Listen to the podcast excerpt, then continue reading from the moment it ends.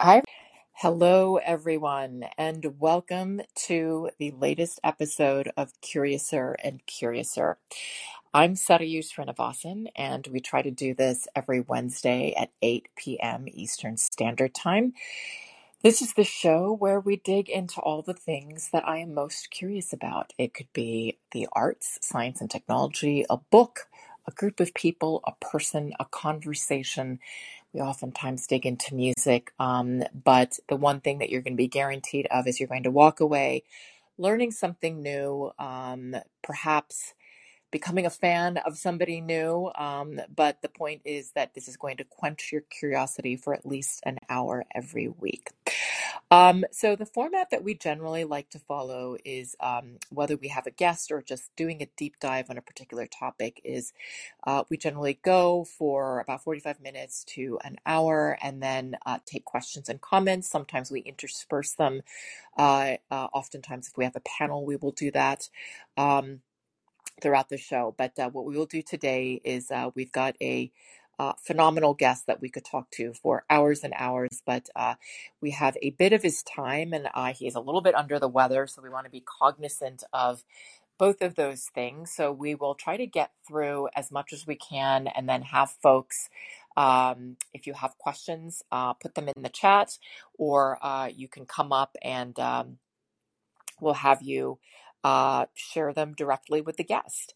So um, let's get to it. Um, I want to introduce today a very, very special guest. Uh, he is an old friend of mine, um, and this is somebody that has had a extraordinary and extremely illustrious career, uh, the sort of journey that many of us can only dream of. He spent uh, multiple decades leading organizations uh, across the public, private, and social sectors.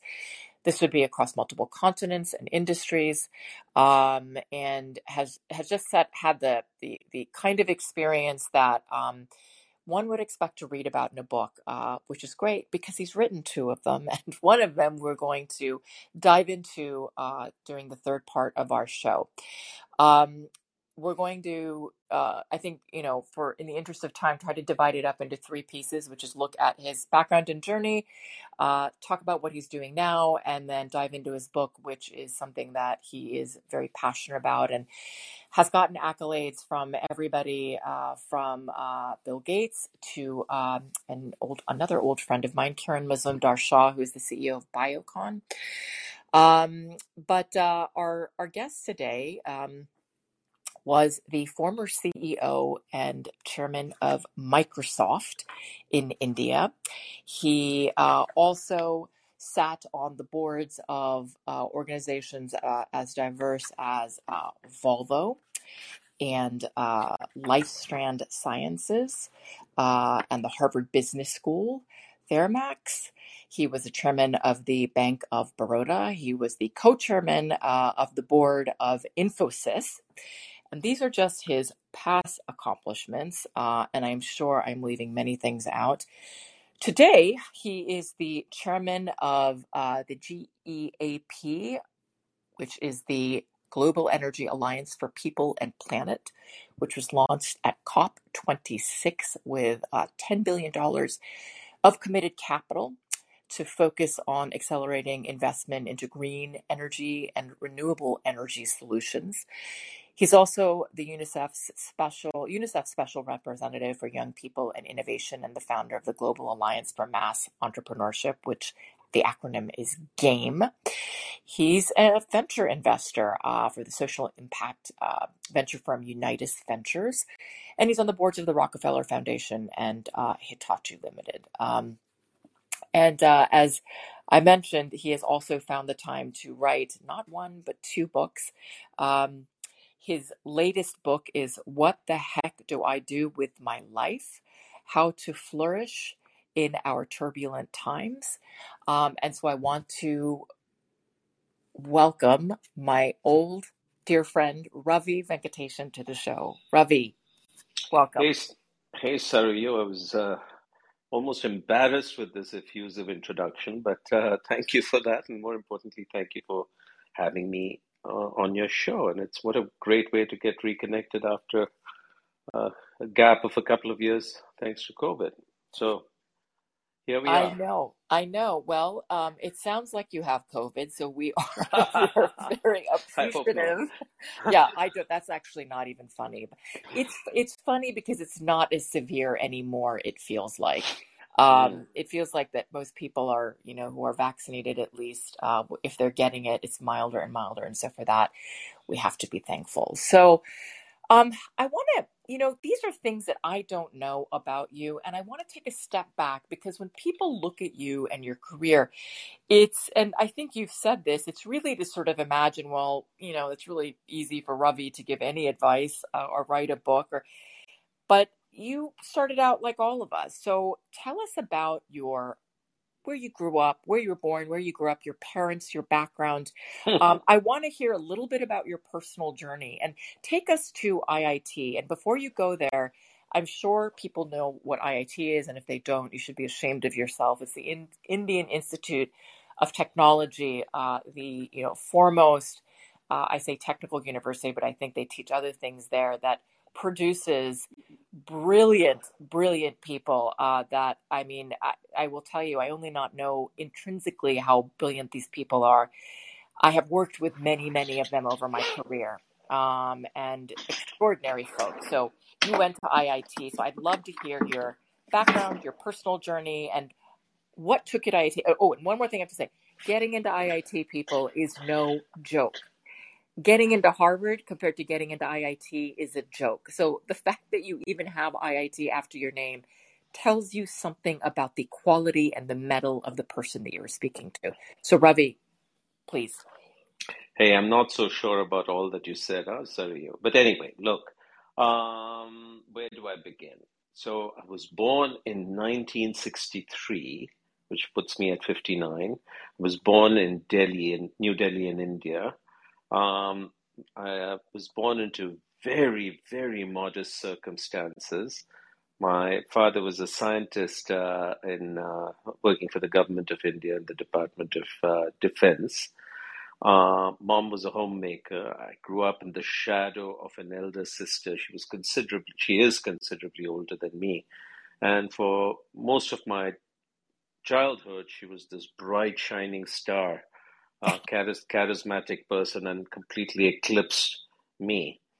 Uh, I I was a incredibly um, what should I say um, introverted kid, lacking self confidence uh, in my early years. I was so shy when, when somebody would enter the house, I would literally run upstairs and hide under the bed, uh, hoping not to be discovered. Um, Why uh, was that? Let me interrupt you and say what why was that? I don't know. I be, I need a shrink, but luckily I, it cured itself over time. But uh, yeah, that's how um, lacking in self confidence I was. I was But it wasn't it wasn't because you didn't like people. It was just because you were I, shy I or was I was very shy and awkward, and uh, felt inept. Yeah, That's the best way to put it. And then yeah. I was re- I was mediocre at studies and terrible at sports. And I went to a you know tough boys' school, and um, yeah, I wasn't I didn't exactly have great social skills, so I hung out with a couple of other outcasts and misfits, and that's and it was really bad because my even my mom, who was my greatest fan and supporter, was concerned about uh, what is this boy going to grow uh, grow into. So, uh, luckily for me, a couple of things happened. One is I got a really bad uh, health issue, which forced me to drop out of uh, school for about a year or a little more. So for a whole year, I was just at home, homeschooled. And what happened is we were, we lived near a very excellent public library. Public libraries are rare in India, okay, or really good ones. Um, it's it's not like it is in the US, but we were really blessed, and so I started popping over and reading. And by the end of the year, I was reading bi- uh, science, basically biology, astronomy, physics, chemistry, about four grades ahe- ahead of my um, classmates, and I was really yeah, I I found my love. I found my calling, and so that was one thing that happened. And then I ran into a high school teacher. I'll never forget her name, Mrs. Malhotra. And for whatever reason, she says Ravi is going to grow up to be a great scientist. And this is the this Pygmalion effect, right? There, just, there really wasn't any evidence I was going to be great at anything, let alone a scientist. But I started believing in it. And it became self fulfilling. And so suddenly my grades shot up. I, and then And and why was that? Did she just was it uh, you I have no idea. I've made so many efforts over the years to try and find her. What happened to her? Because I wanted, she changed my life. And she changed my life by just giving me self belief. So it really tells you the power that uh, words can have. Um, and very grateful, eternally grateful to her. But the combination of the two things, uh, I started doing well. I studied more and more. I uh, excelled. Other guys started looking up to me. And, you know, that was the great turnaround. Now, you talked about IIT. So those days, uh, you know, I really wanted to be a scientist. In fact, my um, I won something called the National Science Talent Thing, which was a big deal back in 1978 or whatever it was. And I focused on the study of ants oh wow. because, yeah, my great, great uh, inspiration was the scientist uh, uh, E.O. Wilson, who just died a couple of years, and his b- book, seminal book, was uh, called The Ants and so I became a keen naturalist, and um, and so I won the, the scholarship for my understanding of the behavior of ants, of all things. But um, of course, those days you couldn't be seen as successful if you weren't a scientist or, uh, sorry, a doctor or an engineer. Scientist was okay, but not really all that good. Um, so you had to be in. I couldn't stand blood, so it narrowed down the choice pretty easily to engineering. Now, here's the problem you had to go to IIT. It wasn't easy to get into IIT. So, what happened? I took the exam the first year and I did okay, but not great. So, I had to go to, uh, I got admission to IIT Madras, which was a different city. And so, the morning of my departure, I said, Dad, I don't feel like going. He was indulgent. He said, Okay, you're still young, go next year. Uh, something happened and I blew the exam next year and I got a crappy rank and it was So really bad. so you I have to take the exam. It's not like deferring for a year. It means no, you you have to retake the exam and Oh my God. and compete all over again. And whatever happened that day, I didn't do well at all, uh, and I got a lousy rank. And a, but uh, uh, you know, I had to go. It was really bad that year because I felt I'd let my parents down. I was almost suicidal. But then, I and yeah, that's not a that's not even a joke, by the way. I think no, a lot of people joke. do commit suicide yeah, because yeah. of the IIT. It's so so, and even when you're there, it's a lot of pressure. You Yeah, know, I had the, I, MIT, my IIT. I had two classmates commit suicide while I was there because they couldn't stand the pressure and so forth. yeah. Anyway, I got in, and then um, I said, okay, uh, I really now have to excel. So I, you know, I did. Now I was surrounded by the smartest people I have ever met Yep, uh, um, since you know then or since then, yep. uh, and that includes at places like Harvard Business School where we w- both were, or uh, Yep. at Mi- Microsoft, which you know has some pretty smart people. But no, the sheer concentration of um, um, particularly left-brained intellect was stunning. And um, I said, look, I I have to make up for my lack of talent, my mediocrity, by just working five times as hard or ten times as hard. And so that's what I did. I just worked my way to the front of the class uh, because I was competitive. And so, you know, five years passed, I did, and I joined the great thundering herd to the United States. Back then, India, uh, you know, hadn't opened up the economy. It was a, you know, grim place in terms of opportunities for bright young people. And so most of us uh, came to the US, and it, it's not uh something I thought a lot about. It was What the, year? What year was, was this, Ravi? this was 85. Okay. So uh, I left India on the 15th of August 1985. Why is that date significant? Because it That was, was my it was it was in, Independence Day and it's my yeah, father's birthday. Yeah, so it was a very special day, as you uh, well know. So I left India on Independence Day 85, never intending to come back. Those days, uh, they didn't give foreign exchange very easily, and I messed up something. So I boarded the plane with exactly $20 in, the po- in my pocket. Uh, I ran into a friend on Pan Am, and uh, we ended up drinking our first whiskey in Frankfurt Airport, and he made me pay for it. So we landed in New York with $11. So that was the start. And then the rest of it was the typical, you know, student immigrant experience, which is strive and work hard and hope to get a job. And I did. And I was so incredibly lucky to get a job with a company called Cummins Engine Company in the middle of uh, Indiana. And I spent I was to spend the next 15 years of my life there. I never realized uh, at that time how special a company and So place it you went to Ravi, let me stop you for a minute. You went to HBS before Cummins. No, no, no. I was at Cummins for four years. HBS is a whole nother story. But I was at Cummins for four years. So you then came to work. So you came to the United States to work. I came to the United States to build a life. Got it. Like, so I, the way to get here was a scholarship to study engineering, but I had no interest in engineering. I, I wanted to work and build a new life. What And was your undergraduate degree from IIT? it was mechanical engineering, and, uh, Okay. and then my master's was in, in the same at, at Purdue University, Yeah. which is in Indiana. So my first job was a manufacturing engineer in a grim shop floor making diesel engines. And um, again, you know, people cr- come into your life and they change it. So one of the summer interns um, um, in this, a year into my uh, work was a lady called Natasha Pearl. And Natasha was a summer intern from HBS. And we became friendly. And she said, You've got to apply to HBS. So I said, What is HBS?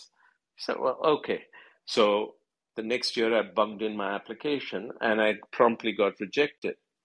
So I was very devastated. So, I, but you know, those days um, there wasn't email. So I called up the admissions office and spoke to an admissions officer. I said, Why did you reject me? She said, Well, there's nothing particularly interesting about you.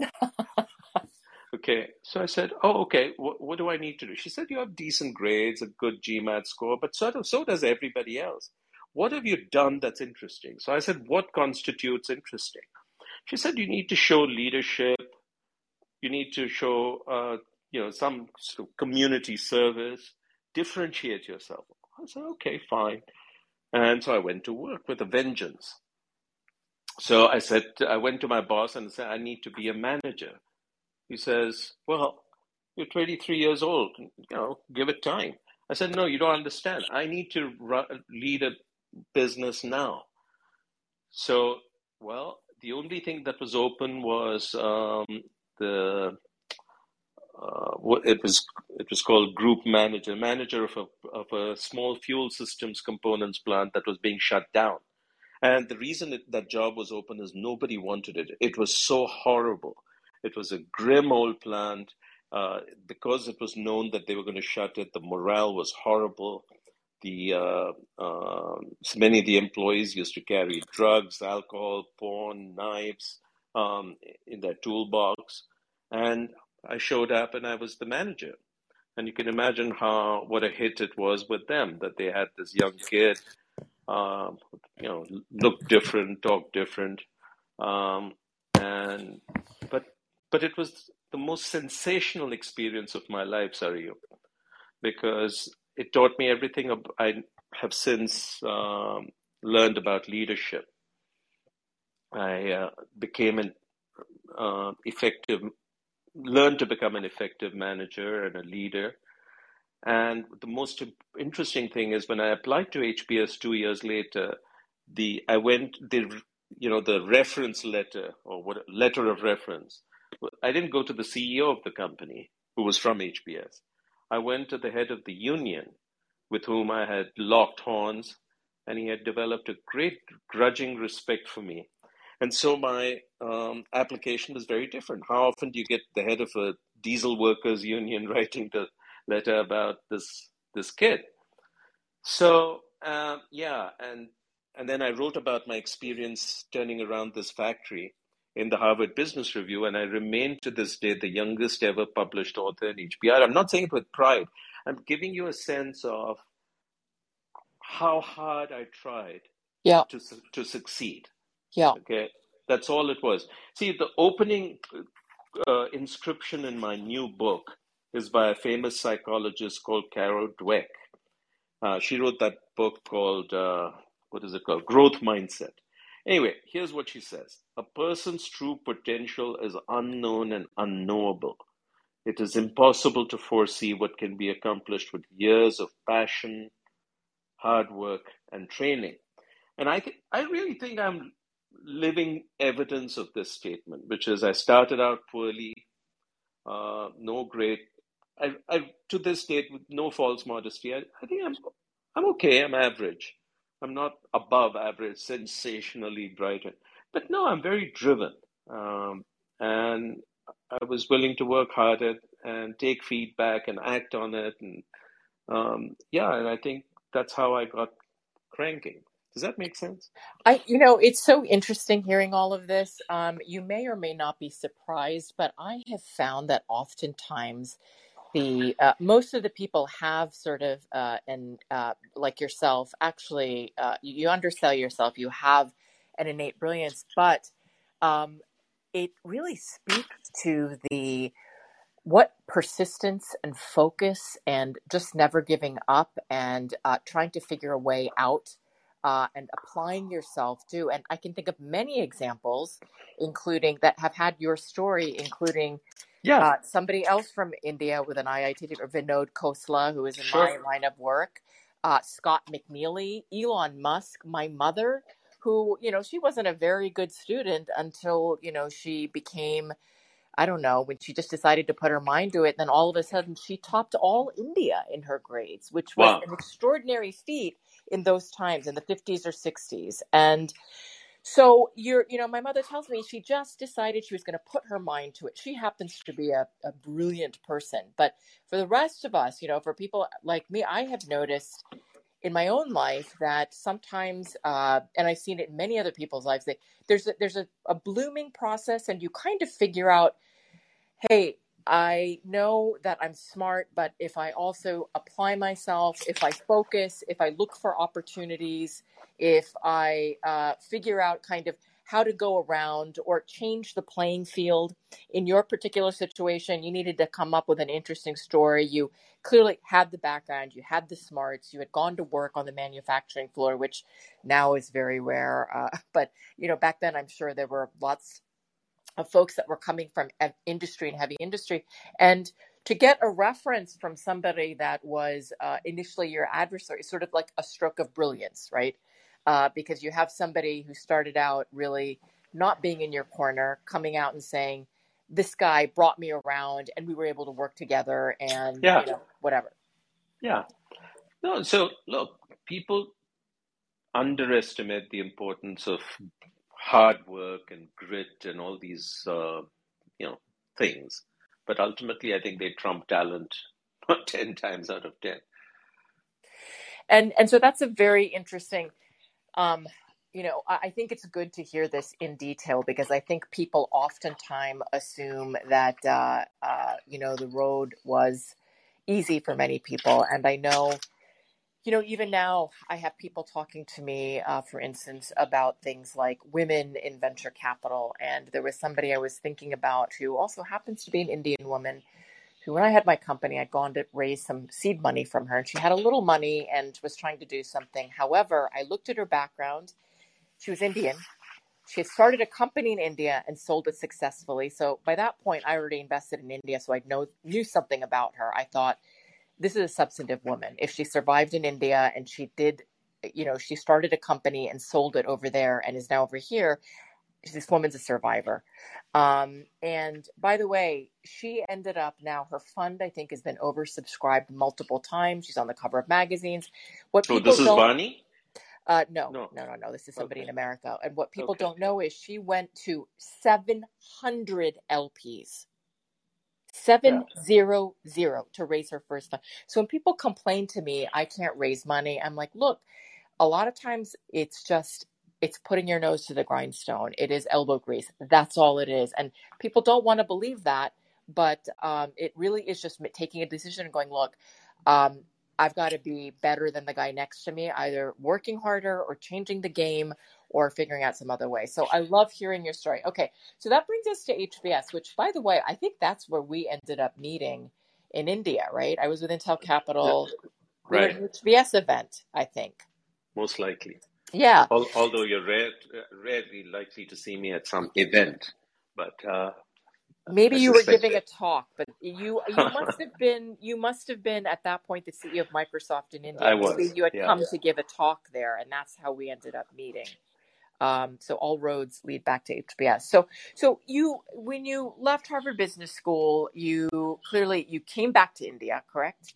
No, I actually was one of the strange guys who went back to work at Cum- Cummins in manufacturing. Okay. Um, because you know I loved the company and they were kind to me. They paid for HBS, so I just went back. And um, in nine, that was ninety two. It was four years later, in ninety six, that I came back to India. Okay. So you came back to India, and what did you do? Where did you go Well, that's a whole story in itself. So ninety six, you know, um, uh, two things had happened. First is India in 91 uh, began opening up her economy. And suddenly there was a lot more trade and investment going in. And it was the beginning of India's economic independence, right? So, And uh, did you? And let me ask you, why did you return to India? Was it because of um, a work opportunity, no, it was a combination. So one all part was uh, good old aging parents, only son had felt a responsibility to uh, to you know look after them. I never thought I'd end up coming staying back for good, Yeah. but I needed to be there for a little while to look after them, and I was excited about what was happening in India. Okay, uh, you could see something stirring, so, you know, something exciting beginning to happen, and so I said, "Wow, okay, I want to." I wonder what it would be like to be part of uh, helping build modern India. And I was looking for an opportunity, and there was this giant joint venture that Cummins had with Tata Motors, Tata Motors being a major Indian uh, car manufacturer. And uh, this JV was failing. Uh, it was new, but failing. And so it had the CEO job was open because, again, nobody wanted it. There's another theme uh, for you, Sarayu. I kept taking on roles that nobody else wanted. Mm-hmm. Okay, Mm-hmm. so so nobody wanted that because who, who in their minds would want to be in Jamshedpur in eastern India, Mm-hmm. in the middle of nowhere, and help close a failing venture? It's not good for your career. Mm-hmm. But I said I'll go. I want to go do that. And the CEO of the company called me uh, to his office, and he said, "Look, Ravi, we, we actually think the Why world of did you Ravi? I'm going to stop you. Why did you decide? Why Why did you want to do that?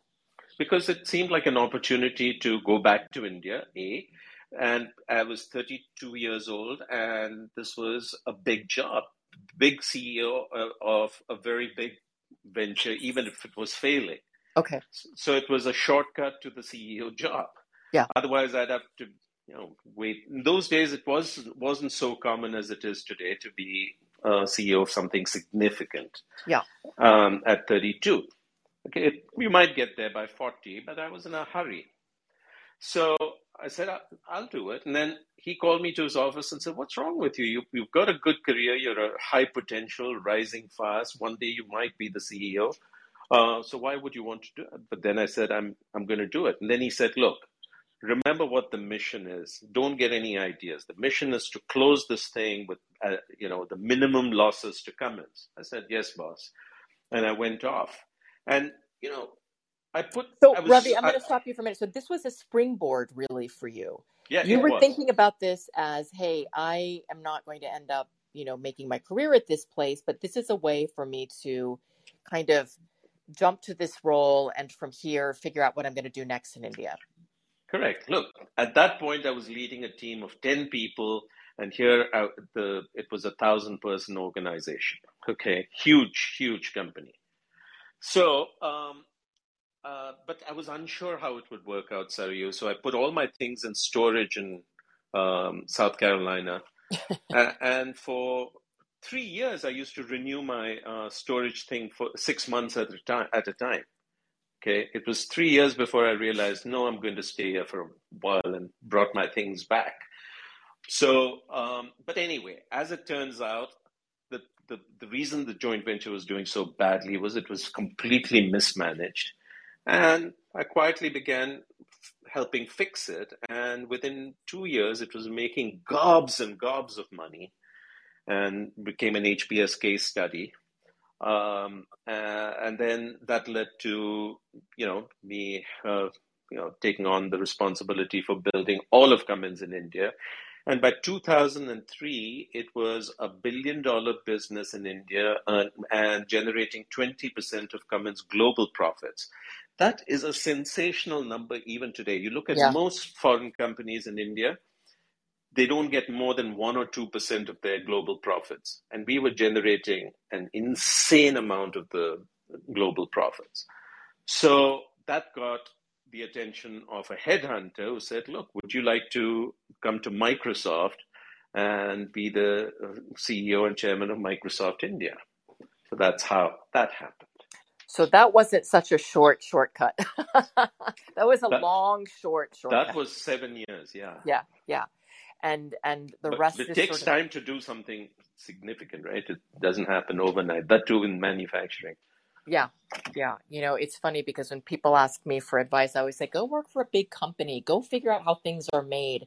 There's so much value, even if you don't, even if you're going to go make a dating app or go and, you know, uh, invest in smoke and mirrors, uh, as Craig Barrett likes to call what I do for a living. Um, you, you, there's, there's so much great value in understanding how things are made or how things get from the factory to the store shelves um, working in a big company, understanding hierarchy and process, uh, how to move people you have no authority over, how to move people that are your adversaries within the company, you know, to move together to create, um, you know, a product or a service or accomplish any objective. So I think there's so much great value. Um, Yeah, and I think it's invaluable doing both of those two things working for a company that actually makes a thing, like a physical thing, and working for a big company. So that's extraordinary. So you came to Microsoft. That's where we met, and then of course you've done so many other illustrious things, including uh, you know chairman and being on the board of the Bank of Baroda and Infosys. But all of those, you, you did all those things. I don't know if there's anything you want to. I'm being cognizant of time. I don't know if there's anything that you want to highlight from Microsoft or any great lesson. And I, I. I go to Microsoft because that people always are interested, obviously, in Microsoft. Um, and uh, Microsoft is an entity, the people that come out of Microsoft. So if there's a lesson or if That there there are so many lessons yeah, for you. I'm, yeah, I mean, I think I learned more in my eight years at Microsoft than any other uh, sort of period of my life. Um, so yeah, what can I say? First of all, it was really um, odd how I got there because um, you know when the headhunter called me and said, uh, you know, would you look at this job? I said, what's wrong with you? I don't even do email. yeah, Okay, those days, uh, which is what 2003. Yeah, I didn't do email. I, my secretary used to print my email, and I would write, mark it up at night, and give him a folder back in the morning. So I said, I'm the least qualified person to do it. He said, Look, don't be stupid. You're getting a free um, ticket to Seattle and you get to meet Bill Gates because those days Bill was interviewing all senior uh, you know candidates. And so when else are you going to meet Bill? So I said, ah, that's a good point. So I got on the plane and they had packed 14 interviews into um, two days and one of oh them my was God, Bill. so typical. Yeah, one of them was Bill, and Bill was remarkable. He showed um, so much interest. And I told Bill, look, I don't even do email. Okay, and I came only because I could meet you.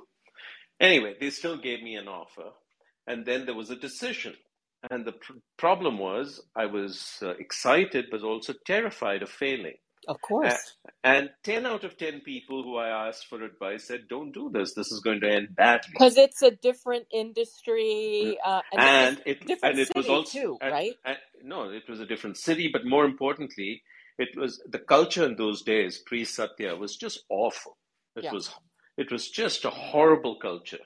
Yeah. And they said, look, it's this is not going to end well. Don't you don't need to do this. And Let me, let me quickly ask you, what do you mean by horrible culture? it was toxic. What do It you was- mean? It's just it- very tough to be there and backstabbing and Yeah, it was thing, it, it, it was it had a reputation which turned out to be reasonably well deserved of being um, uh, very political. Yeah. Um, your the man uh, the a lot of the people managers were not inspiring people. Um, it was uh, there was this uh, system of forced ranking where where you know yeah e- e- Well, essentially the people people forget. You and I are old enough to know this, um, and we, you know I will say this because I'm sure you can't. But Microsoft was not very well liked in the '80s, and Bill No. Gates was not seen as the kindly kind of grandfatherly figure you think of today. That you know is Look. sending out his list of favorite books for you to read. You know every summer. Um, people It did wasn't. not like the Gates. They did not like Microsoft. It was like the evil empire. So I'm thinking it was probably It was it was the Facebook of its time. Yeah. Okay. It really was. And the reason they hired some somebody like me who didn't know anything about technology was be- exactly because its reputation was so poor. It was distrusted. The government was, you know, trying to uh, mandate open source software for all public applications.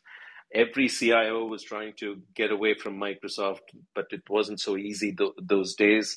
So to, to turn this around, they thought I might, you know, have some shot at it. Anyway, um, I decided, look, I'm going to take this because when I turned 50, I was exactly 40 then. When I turned 50, which, which will I regret more? You know, ha- having had the chance to lead Microsoft India or and turned it down because of, I was afraid to fail or because I took it on and then I was sacked for incompetence in a year. I said, let me try uh, the second. And the main thing is, let me not think of it as a career with Microsoft, but rather a project. And who knows how long the project would last. And it lasted eight years. There was a great deal I learned out there, uh, both good and bad, about how to do things right, how not to do things right, um, how to navigate the power and influence, and um, get things done in a large company where you really don't have much power and authority. And um, and I think we did a spectacular job. And I say we because it was very much a collective effort of lots and lots of people. But in this eight years, Sarayu, as you know, we ended up growing from some negligible little outfit to uh, becoming the largest presence for Microsoft outside the US. We became uh, the most respected and admired company in India from being in the doghouse. Um, and yeah, of course, the revenues grew very, very substantially. But we changed the way the country looked at uh, Microsoft, and we changed the way um, Bill and Seattle uh, looked at India. So that was What uh, did you What did you bring over from Cummins in terms of learnings um, and strategies that helped you the most at Microsoft in your relationships, relationships, and humility. So, you know, being from outside the industry, not knowing anything, one of the things I did quite effectively in the first uh, couple of years was listen to everyone. I tried to understand where they, what they thought about the company and how we needed to change. And I think that was the first time anybody had really, in Microsoft, had really bothered to listen. And I did, ex- I did do a few extraordinary things. So in those days, there was something called the digital divide. There was great concern that access to computers and the internet uh, would, you know, create a divide. Those who have access, you know, pulling ahead, and those who don't getting left behind. And the biggest reason for the um, for the divide in the minds of a lot of people in India, including the government, was the cost of software. So the price of hardware keeps going down, Moore's law, but the price of software, all of which is from Microsoft, Windows Office, Windows Server, and all that, keeps going up. How does this work? And so they said at a, in 2005, the IT minister at a public event where the president of India was also there said, the digital divide is because of Microsoft. And that's pretty damaging. So I sat down with him and said, look, how do we fix this? And he said, give me a low cost version of Windows. And um, I said, look, every country wants the same thing. Every customer wants the same thing. But I knew that uh, Microsoft had built a low cost version, but was just not going to release it. So anyway, uh, he said, look, if you can get me that, I'll even come to Seattle and the, you know, you will never get an IT minister of a large country, that to India, visiting a company, not Washington, D.C. or something. And so I said, deal. And I went back to Redmond and said, look, this is what I agreed to. I mean, the Windows guys were really, really upset. How could you do this? And it was Bill who was fairly indulgent and said, look, what's the risk? And that's how Windows Starter Edition happened. Hmm. And there, and that became really important for the company. Really, really important. And I think that sort of thing won me some respect. So it was listening to people, with being willing to act, put your career on the line in, you know, th- thoughtful ways, because uh, they could have sacked me over something like this. Yeah. Um, but uh, look, and the other thing is, yeah, Bill was really hard those days. He had a fearsome reputation. Yeah. But it became very clear that, um, you know, uh, he respected people who were all in.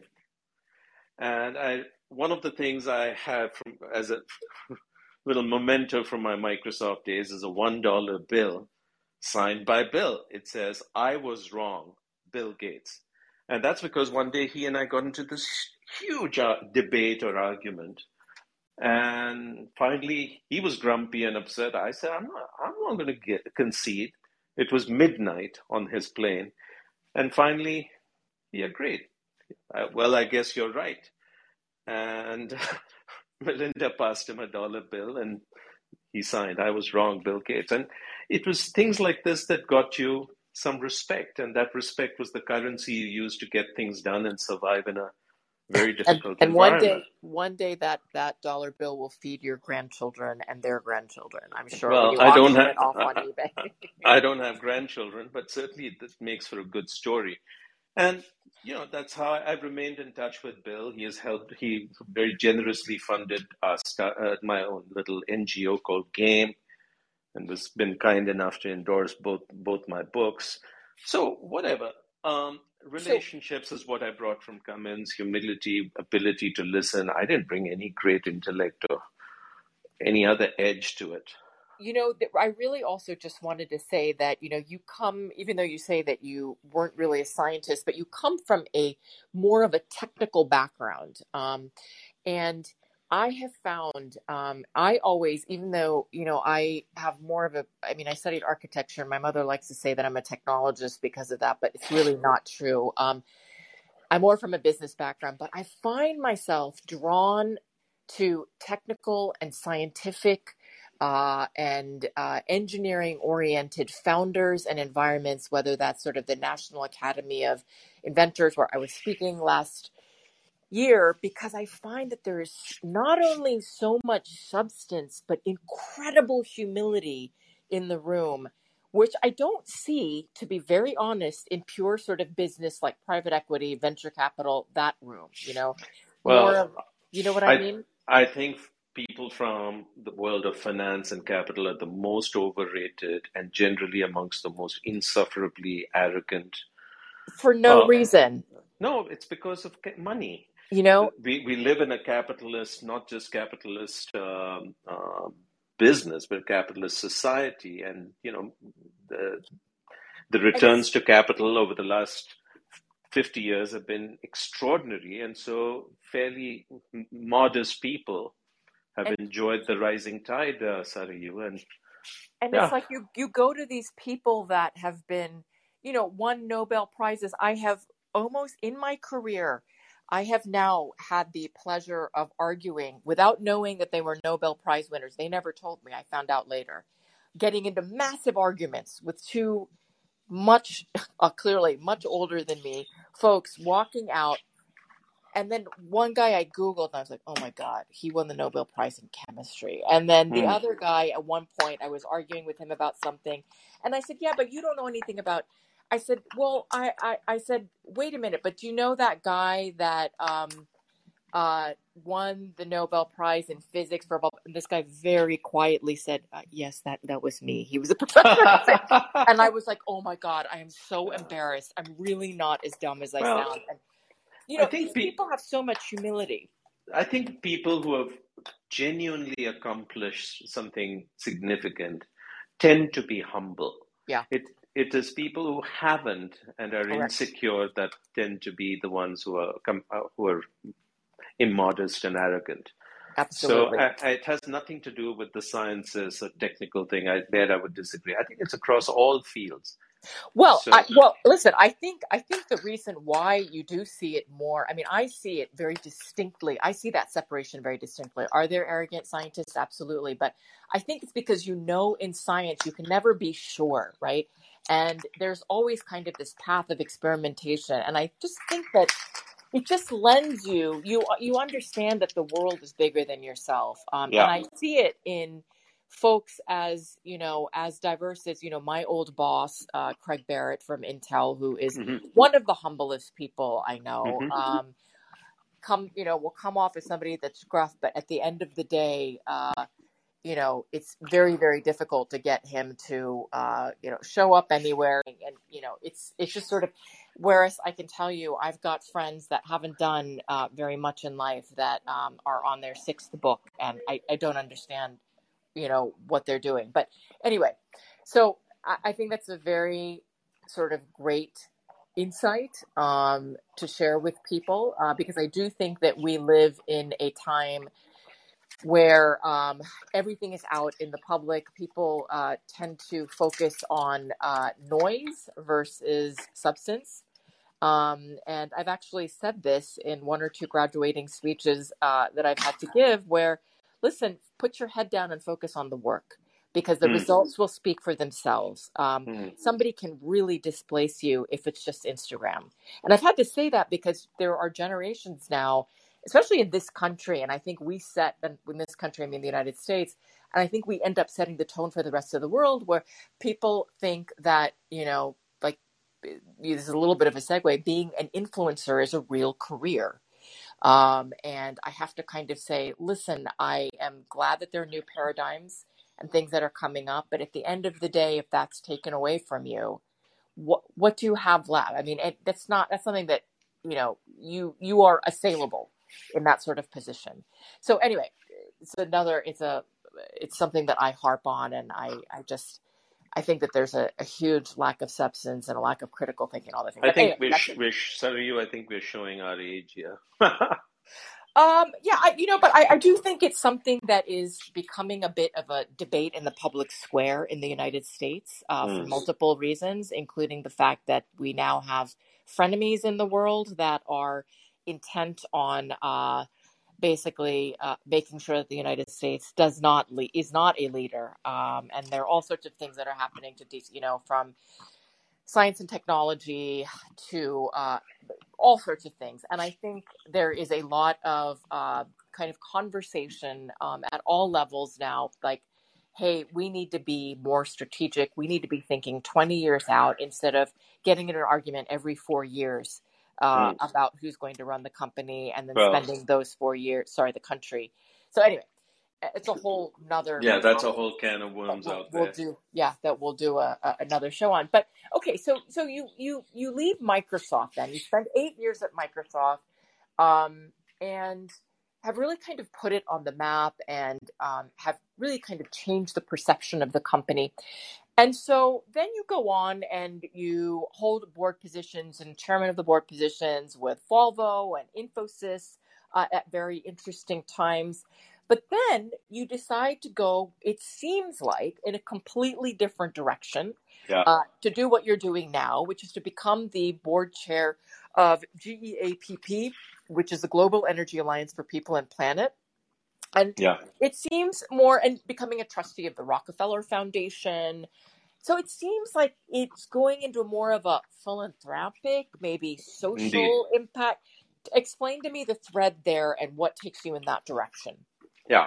So, yeah, I, I, I was hugely influenced by that Steve Jobs Stanford commencement speech, which all of us have most likely listened to. But he says something which is which hit me. He says that for too many days in a row, you get up and you're not excited about what you're doing, then it's time for change. And so in 2010, that's where I was in Microsoft and just uh, achieved the goals that we had set out to achieve to a reasonable extent. And it was no longer fun. Bill had retired, and the culture under Steve and was just very different. Let's put it that way. Um, but I was trapped because it was a big title, good pay. What Yeah, do you do? What do you ne- do next was not obvious. yeah. And then, then 2011, I said, look, forget it. Sky, uh, you know, I am. I don't know what I want to do next, but I'm clear I never again want to be an employee. I'm done being an employee. Why was that? Why was that? Because you've done so phenomenally well yeah, up until this uh, point. So I why? was What's the I was tired. I was tired of reporting to and working for people I didn't fully respect. Okay, there were one or two I met who I you know learned a great deal from and looked up to, but they were by far the exception. And I I no longer wanted to do that. I no longer wanted to pay the tax of mindless meetings, late night calls, you know, pipeline reviews, all that. You know, I wasn't. It just you know wasn't exciting me anymore. I was unwilling to pay the tax. So I said, all right, um, what I'm going to do is, since I don't know what I want to do, is do a bunch of experiments and see, you know, where these experiments may lead. And so I, I, I did some radical things. So I, I stole a team from of the some of the brightest people from Microsoft, and we built a business plan to start a SaaS, uh, an enterprise SaaS What company, what year? What year was this, Ravi? 2011, 12, Okay. and um, we got um, got funded, and then and except that the funder was a close mentor and one of the most famous names in India, said, "Look, Ravi, are you sure you want to do this? Because remember, it's very intense and very operational, and somehow I don't think you're at that stage in your life anymore."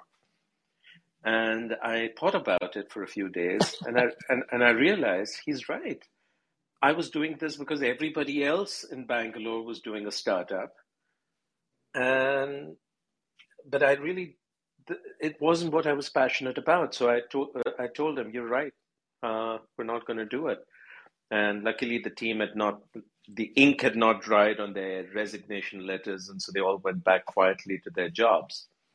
So that was That must have been hugely disappointing for them. That Um, was hugely disappointing for them. But anyway, things worked out.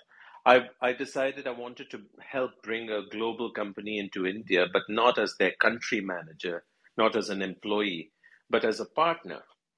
So I tried doing that with uh, Amazon, for instance, because Amazon didn't exist in India in 2011 12. So, and under the uh, laws in India, you can't do retail unless you have a local partner. So I uh, went to my mentor, uh, Mr. Narayan Murthy of Infosys, and said, Boss, let's connect with Amazon and bring them in, and you put in the capital, I'll run the place, and it's Amazon. Well, uh, next thing you know, Jeff and he tie up, and there's no role for me.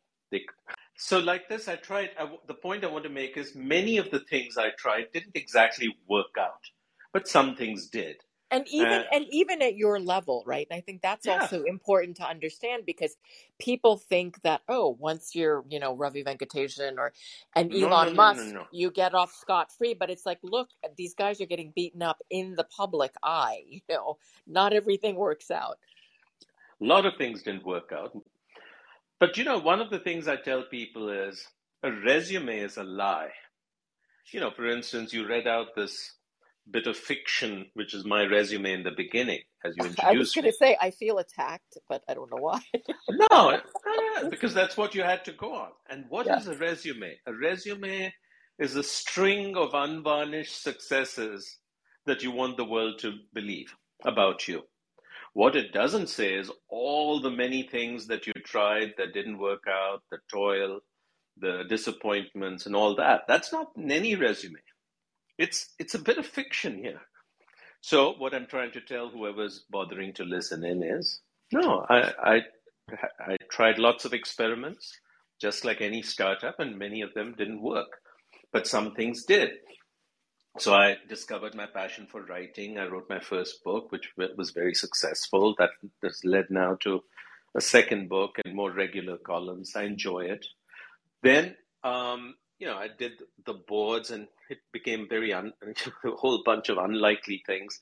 I got um, selected by the government of India or appointed by the government of India to chair a big public sector bank, the second largest public sector bank. That was the I Bank of Baroda, right? That was the Bank of Baroda. And when I got the call from the governor of uh, the Federal Reserve, Raghuram Rajan, I said, Look, you're crazy.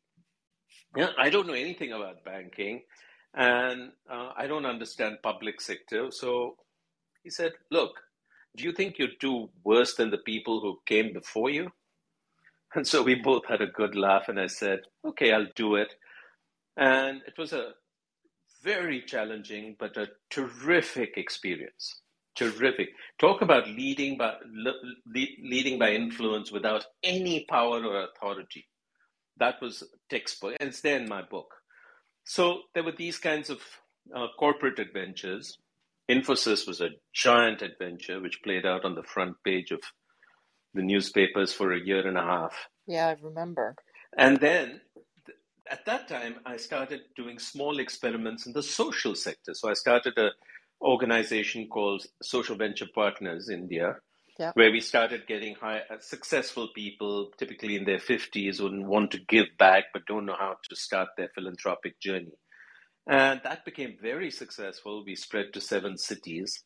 And that got me hooked into social change, social impact, social entrepreneurship that led to my starting game which is this uh, not-for-profit trying to create 10 million entrepreneurs in india and then around the world that got me in touch with unicef and before you know it unicef uh, uh, ed henrietta fore said look but why don't you become our special representative and build our youth mission? And i've been doing that nearly half time for the last four years. And then um, the rockefeller came about in a similar way. And then suddenly last year, a bunch of funders, IKEA Foundation, Bezos Earth Fund, and Rockefeller decided to come together to create the Global Energy Alliance to try and help uh, 60 developing countries, you know, make the transition to uh, renewables. And for unexpectedly, they decided uh, I would be a good chair.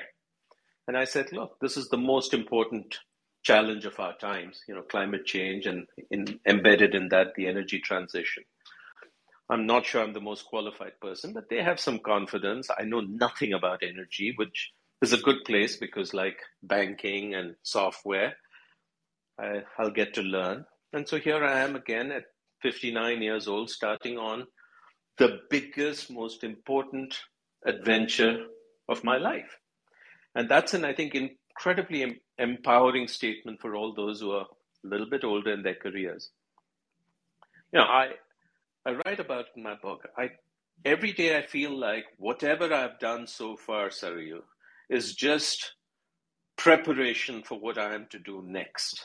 I was just going to say that. I was just going to say that everything. Um, I'm going to borrow from uh, Joseph Campbell, who was sort of the philosopher uh, professor. I love here. Joseph Campbell Yeah, and so many, he borrowed so many ideas from Hinduism and and was from the Jung. And and and was really the person that was the um inspiration for Star Wars. A lot of people don't know that, Yeah, right? Uh, the hero's journey, and and he talks about how when you're going through life, um, you really don't see the path, right? It's really confusing. You're like, oh my god, I studied architecture, and then I went to business school, and then from there I went to Pepsi, and then I went, and it doesn't make any sense. He goes, but when you look back on your life there seems to be this path that connected everything. And you start to realize, hey, if I hadn't gone to IIT, I would have never gotten that job at Cummins. If I hadn't yeah, gone to Cummins, I would have never been sponsored to go to HBS. If I hadn't gone to go to HBS, that wouldn't have given me the credential, the platform, the blah, yeah, blah, blah and you start to see how these things actually start working together and he says it's this whole thing that all of a sudden starts to make sense and and that's why i always you know i i speak a lot and and like you you know probably not at your level but i am often out you know um I teach and I'm speaking at conferences and I get asked a lot for advice. And I always tell people, you know what? Nothing's a mistake. And that's coming from somebody who thinks everything's a mistake, right? I wake up in the morning at the wrong time. I'm like, oh my God, my day's ruined. So I am already oriented towards being such a perfectionist that um, it's impossible to live in my skin and not be crazy. But I have kind of taught myself, and I know this to be true in my heart, that nothing's a mistake. Whatever you do, whether it's a success or a failure, is leading you to the next thing, It's an experience. preparation to the next thing. Yeah, It is to teach you the right thing to do, the wrong thing. So, um, whatever it is, personal relationships, your yeah, jobs, tragedies, right? So, I, I think that is a great way. It's a great segue to lead into sort of your book, which is, you know, it's a different kind of book. Hey, how are you say. doing on time? I'm fine if you're fine, but but we're good on time as long as you have the time to spend with us. let's And I talk about the book because I I, can I never, I cannot talk enough about my yeah, book. I want to get to this piece, right? So because it's an unusual book, um, it is what the heck do I do with my life? Okay, and it's it's about getting through how to flourish in turbulent times. And you know, when I was looking at it, I realized it was a little bit different from your typical business book, right? it's not a business book; it's a Right, life book. is well, people would look at you and say this is going to be a good to great type of thing, right? Which is going to talk about how I'm successful, how I kind of uh, go like charter uh, the waters of corporate America or corporate India or whatever. But the book, when I when you know, it goes a lot deeper than that, and dare I say, to me, it sort of seemed like something spiritual. And you know, I actually looked up the definition of the word spiritual to make sure that I wasn't not you know I, I wasn't attributing something falsely to and and it's relating to and affecting the human spirit as opposed to the physical uh, as opposed to the physical right? And it is about things like identity and purpose and yeah, mindset. Yeah, um, and so I thought it was a little bit different. It's maybe more of a framework, a guide of, hey, here's a way to kind of think about things as you're floating along in life. And as Rilke says, believe me, life is in the right. You are floating along, whether you want to believe it or not. You know, there are yeah, forces that are outside of you. So this is a way to, I kind of thought of it as like harnessing the energy that you have to go along with the flow and figure out how do you make the best of it. That's that's what it seemed like to me. Well, So your instincts are good. so it wasn't necessarily about um, you know you you talked a little bit about in the introduction about an iceberg analogy right so i'd love to go a little bit deeper into that because i think that kind of captures very well um, kind of what the premise of the book is Okay, well, the premise of the book is without noticing it, we have slipped into a completely different period in human history. And um, that period of stability that we enjoyed for you know, roughly 75 years after the Second World War has come to an end. And we're in a period of sudden and extreme change. And this change is caused by, it's like a perfect storm, which is, it's caused by the confluence of multiple forces. One is technology, there's demographics, there's extreme polarization of, around ideas, both within countries and societies, and also between countries. There's uh, ex- extraordinary inequality, and then there's climate change. Okay, so you've got these and many other forces which are playing off each other, reinforcing each other to create uh, extreme change, and the world will change more in this hundred years, in this century, than in all of human history.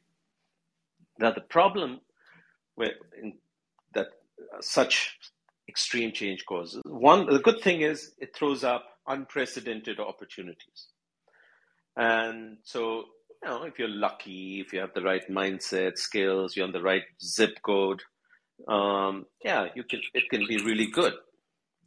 But for uh, many, many, many people, for many, many organizations, countries, so much change is very hard to adapt to, and it and they can get quite badly crushed. So the cover of my book has this little T Rex on it, if you saw. Mm-hmm. And T Rex is a metaphor for are you going to adapt or are you going to perish? And I, I don't put that lightly. I do think the the the it's the the outcomes are going to be quite uh, extreme. So I said, all right, if you're living in such a time, then you need a whole different way of approaching things. You need, uh, you know, a whole different mindset, a whole different set of skills, a whole set of different strategies, etc. If you're going to navigate so much change and and come out of it not just all right, but actually flourishing. And that's what I decided to un- explore and unpack in this book. So, yeah, so that's kind of the premise. Um, we'll pause here and see if you have more questions that are helpful. So, so that's the premise. Do you have, um, you know, I was thinking about you know talking about change. We live in a time where everything is changing so quickly, and we talked earlier in the conversation um, about substance uh, versus noise, right? And of folks that maybe younger generations uh, maybe aren't thinking critically, aren't developing the kind of hard skills that maybe a generation or two uh, before them, you know, sort of focused on and built their careers on. And things are changing so quickly, right? We've gone from yeah. just for instance, like workplace culture, right? Where if you had depression or you were having a tough time, at least in America, you could never let on. You would have to show up. And now we've gone to I'm taking a mental health day. Yeah. Um, and you know, and I credit, you know, the generation after me for being very open about I think some sometimes we think they've taken it a little bit too far, but um, you know, I, I'm taking a mental health week. Um, I don't want to work in a job that's not mission driven. You know, I will say that when I started my company, we had scores of people working for us for free or for very low pay because they loved the mission, the mission. of the company. Yeah. Yeah. Okay. Which also brings me to another great piece of advice, which I only learned very late in life, which was um, you know, don't attach yourself to a person, a product, or a company. Only attach yourself to a purpose or mission. And that way you end up staying very kind of focused and nothing can sort of uh, dislodge you. And I thought that was very interesting because I did spend my career getting attached to an idea or a, a leader or a particular company. My identity was tied up with that. Mm-hmm versus you know i think what many leaders end up coming to towards the end um, of their sort of corporate journeys uh, which is they start to become very focused on mission uh, and and also sometimes you know some people sort of capture that as saying you know giving back or paying it forward or something like that but it, yeah. it becomes more mission driven whatever it is mm. um, and so i think that you know, your so much advice that's given out in business books is so outdated. Um, it's and completely it changes, outdated. It changes because things change so quickly, not just generationally, but look at the mega events that are happening in the world, whether that's yeah. COVID, right? Ukraine. very surprising side effects from COVID, right? Venture capital thought it was going to you know, that's it. It was over. And it ended up being the best year venture ever had. Yeah. Um, every single thing that a venture capitalist would have told you 10 years ago, I only invest in my backyard. I need to see the person face to face. All that stuff went out the door, right? So, um, what is, if you're going to give somebody a kind of takeaway from your book, what is what is the one or two things that you would like somebody to take away from reading your book, or that you hope that they get a sense of? Um, in in like what would please you?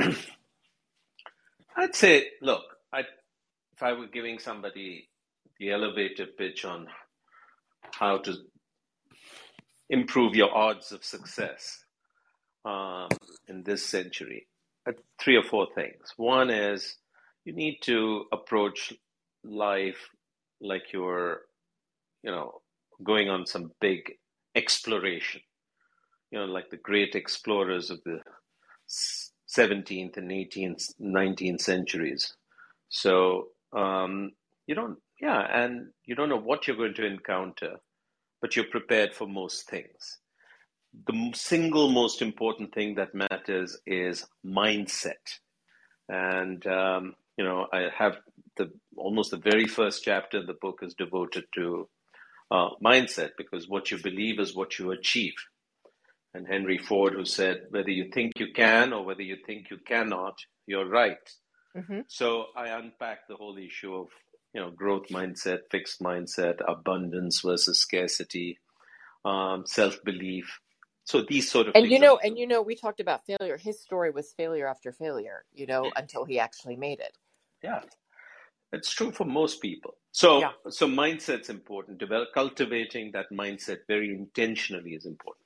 You talked about I- skills. Can Sorry, I interrupt you for just a second and throw in a practical? I want to ask you a. I want to throw in a practical example. All right. So what, or rather, not even an example, question. If um, so about having that adventurous and I'm going to be open and I'm going to look at my career as all different kinds of opportunities that Yeah, be yeah. coming for me.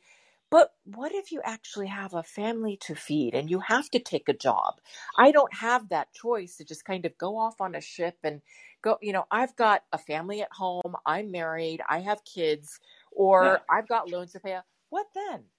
I, I've got to take a job. I can't kind of just experiment and do what I want to do and be open minded. I've got to go work at CVS. I'm just to be, you know, No, no, Uh, no. Look, it's ve- it's the reality for most people. Yeah. It's, it's uh, you know the how does yeah. this fit in then? It fits in perfectly because what you do is um, one of the things that Aristotle said, uh, how many years? 2,500 years ago. What do the best you can with what you're best at. Okay, so let's say you're, you know, uh, some working at CVS. What you try and do is do the best that you're capable of. Show up every day, uh, show up with a positive attitude, um, do your job as excellently as you can, hmm try to show initiative, be helpful to your colleagues. You're going to stand out. Yeah. You're going to get noticed. Yeah. And you're going to attract more opportunities. Yeah. Okay. And that may be within CVS or it may be outside. Yeah. It, you know, you have to believe that this is going to result in good things. So I think you differentiate yourself with your attitude and your excellence. And yeah, good things. You improve your skills. You work hard at nights and and try and learn new things. You stretch. You strive, and you slowly will climb your way out of uh, into a better future. Look, I I you know my own story. I started out in a really shitty shop floor. Yeah. Really crappy place.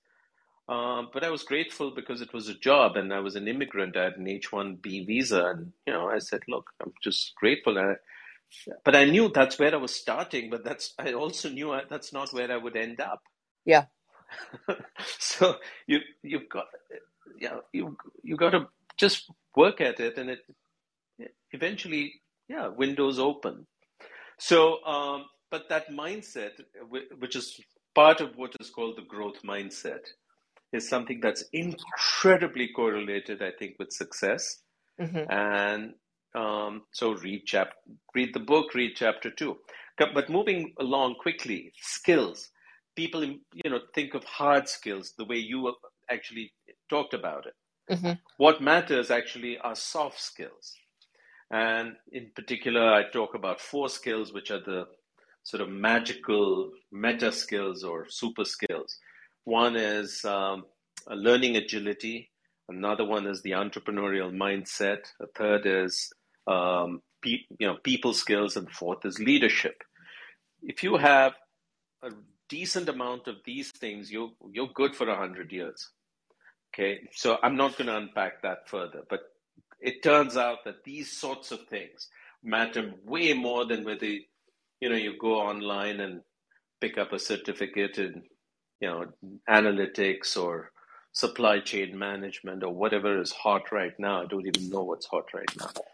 Then the third thing that matters a lot, Sarayu, and then I'll shut up, is something called intangible assets you know, we're going to have lots and lots of unexpected developments and shocks like COVID, sudden war.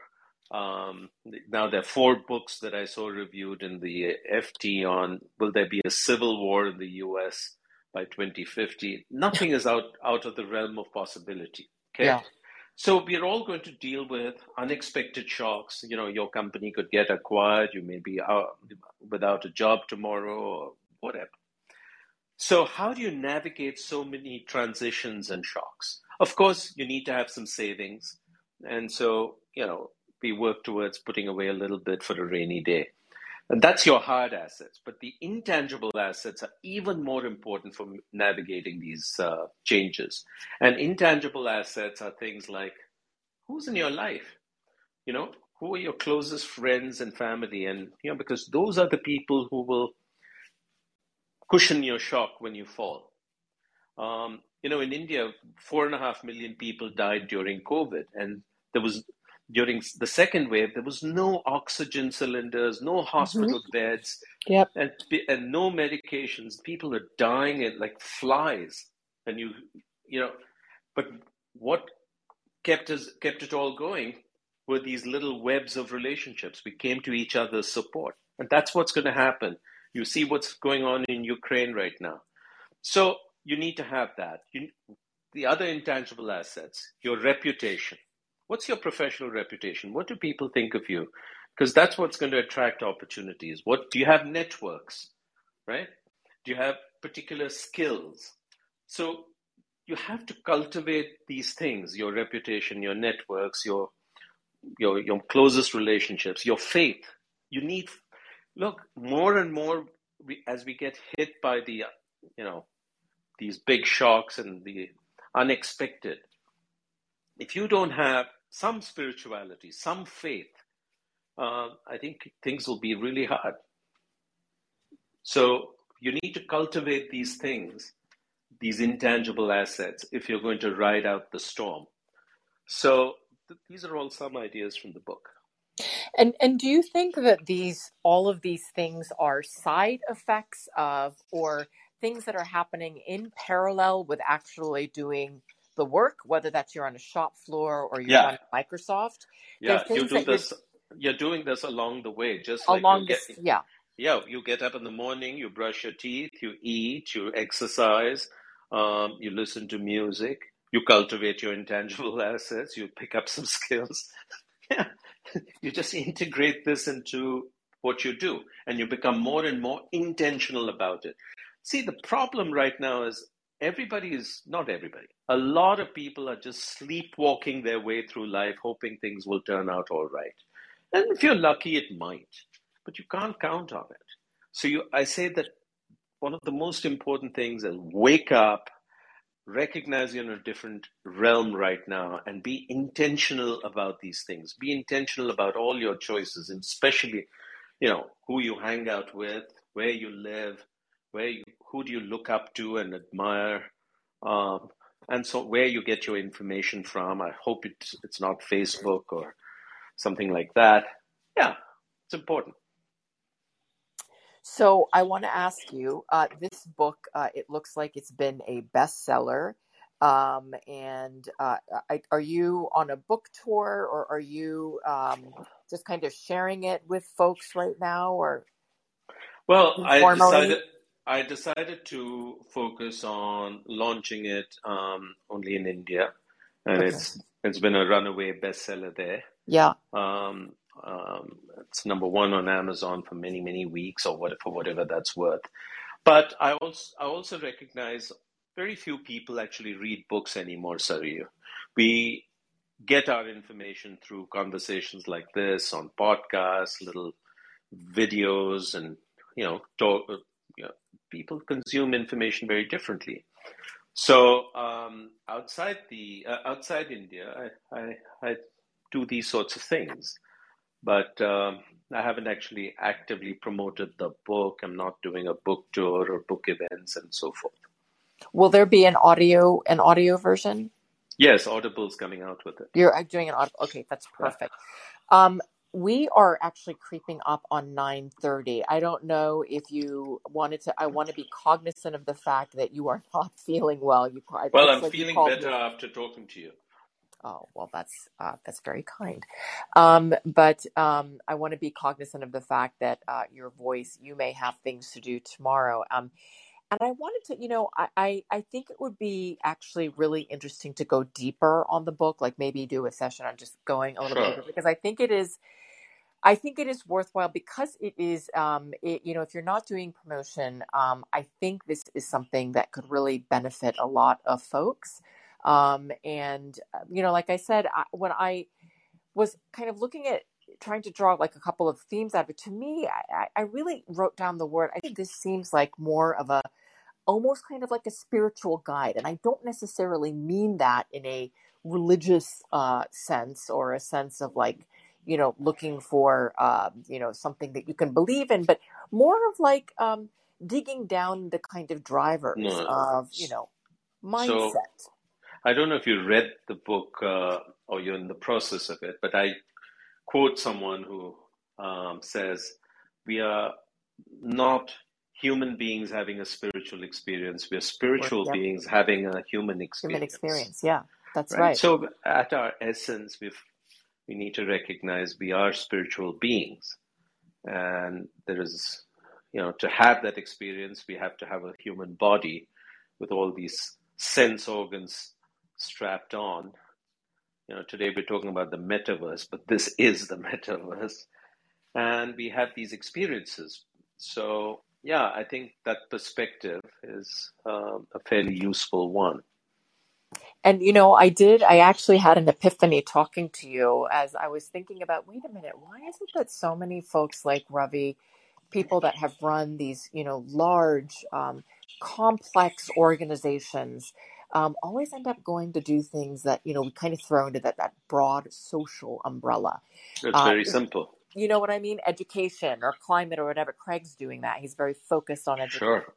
You're doing, and why is it all of it is kind of you get to the point where you realize, and I might be reading too much into it, but maybe not. I mean, we're all connected at the end of the day, and Yes.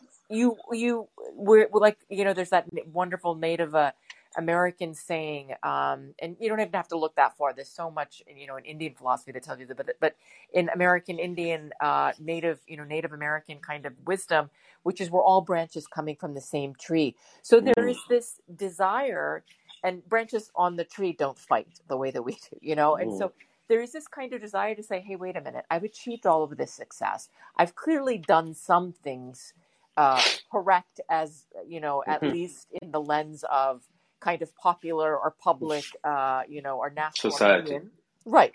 Yeah. Society.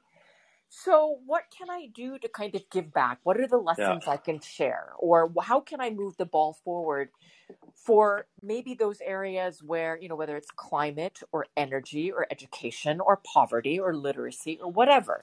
Yeah. And so I literally just started to think while you were talking, I'm like, why does everybody do this? And why don't they just go back and run another company? Like, I'm sure you could go back, anybody would take you, right? Like, come ha- figure out what's happening at Xerox. IBM's in trouble. Come to IBM and help us figure stuff out. Oh, I think uh, I doubt that's the But the but reality. no, but so many so many of folks of your ilk go in a completely different direction, right? Yeah. Of doing all of this this stuff and writing books and trying to spread spread It's the a wisdom. it's a phenomenon called the second mountain. Hmm. Hmm. So it's the second mountain. On the first mountain, it's all about yourself, and so you climb up that, and it's about uh, establishing yourself, starting a family, making money, being seen as successful, and so forth. And you, you know, rise up um, in the eyes of the world, and then you come to a certain stage, and you look around, and you realize, wow, I'm on a tiny little hill, and there's so many bigger mountains, and there's so many people who have, you know, climbed so much further. And hmm by the way, on top of this hill, I didn't get nearly the joy um, I thought I would get. That's really interesting. I would at one point love to go into that deeper with you. yeah, and then you really climb down, and if you're wise, you start climbing up the second mountain of your life, where it's no longer about you. It's about, you know, losing yourself in in service.